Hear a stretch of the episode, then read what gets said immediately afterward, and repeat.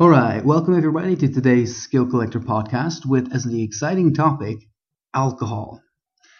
Now, a lot of people drink alcohol and actually have no idea what it does to their heads. Now, I'm not here to be lecturing you on, oh my god, you shouldn't drink alcohol.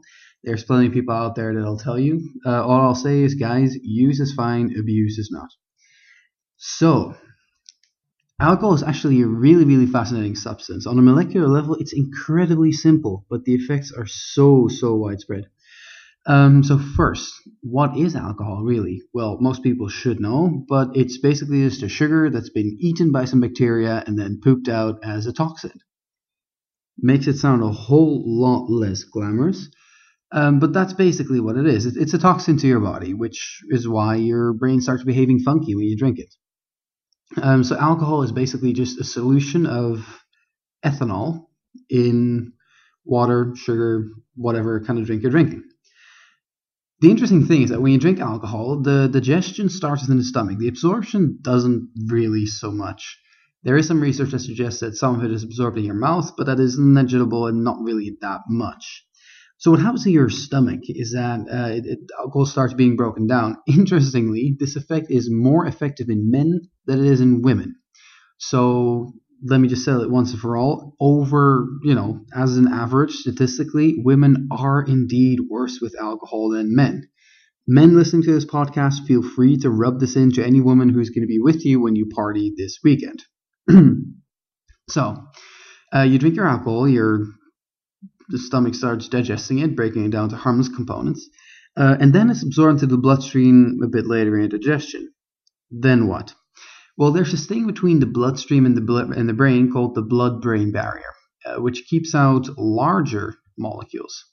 Ethanol, however, is tiny. On a molecular level, of course, all molecules are tiny, but compared to other intoxicating substances, it's really, really small. If you look at pictures of some of the other intoxicating substances, like, say, cocaine or uh, even cannabidiol, you'll see that they're quite complex um, complex molecules. Actually, cannabidiol, I don't know from the top of my head, but I do know that stuff like cocaine and amphetamines are relatively complex. And, and the analogy I read in a book once, which I thought was really, really fitting, is that they're like scalpels in the brain. They will affect very, very specific parts of your brain in very, very specific ways. Alcohol, or in this case ethanol, however, is a tiny molecule that is more like a pharmaceutical hand grenade it just goes off everywhere, touches everything, and just makes your brain go haywire. Why? Now, let's talk about that for a second. Now, your brain consists of all these tiny little cells called neurons. They're nerve cells. It's the same thing. Uh, the connection between two nerve cells is called a synapse. Basically, imagine um, so, so I'm sitting in front of my screen right now. Imagine one of my hands as a fist and one of them as just an open palm, and I'm holding them slightly apart. Now, the fist is a neuron that is conducting a signal to the next cell. The flat palm is the receiving cell. Uh, now, don't worry, this doesn't get any more complicated. Basically, what happens is a signal will travel down my arm, and when it reaches my fist, my fist will secrete substances called neurotransmitters. These neurotransmitters will fly over from my fist to my palm from the other hand, and activate that palm, causing the signal to keep on going through my, through my other arm. Now, this is basically what happens in a neuron. And these neurotransmitters, they can be either activating, deactivating, uh, doing all sorts of funky effects. Now, what happens, this little thing is called a synapse. So the connection between two neurons is called a synapse.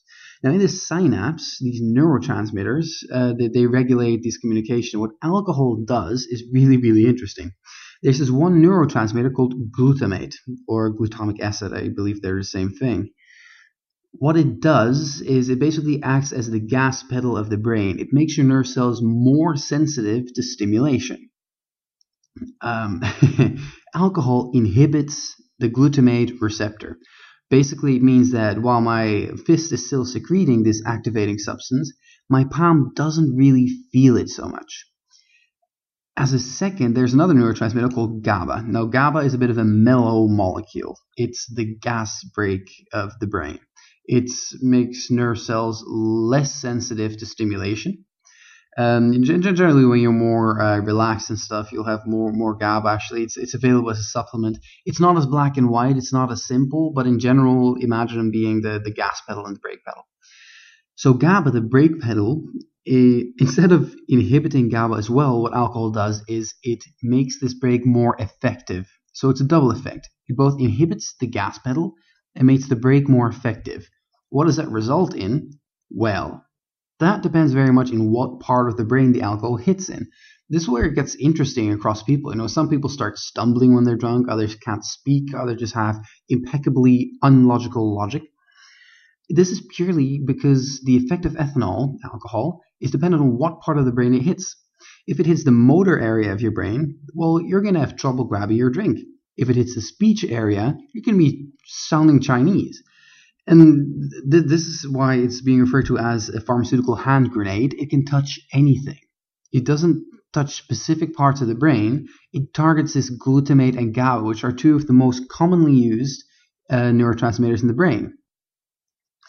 Um, so, so, that's one effect. So that's the, the whole slowing down thing. Now, there's one aspect to alcohol that's also quite interesting, which relates to creativity. Um, we're going to be focusing on a type of thinking called divergent thinking. Now, divergent thinking is the capability to see multiple possibilities when you're presented with a problem. Now, that sounds a bit vague, but just imagine I would tell you, and this is a stereotypical example, you might know it already. I give you a paperclip and I tell you how many uses can you think of for this paperclip?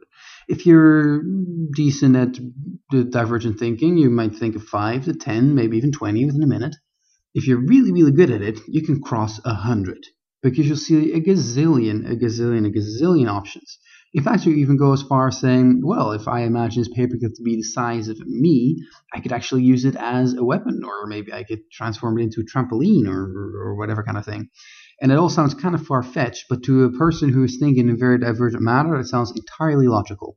Now, you might already see where I'm going with this because you might have had a friend who had reasoning like this when he had a bit of, you know, that last shot of tequila that he really shouldn't have had.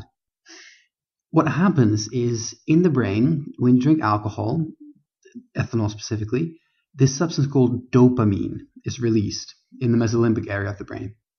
Now, dopamine is a reward molecule for the brain. The brain likes dopamine. Dopamine is good.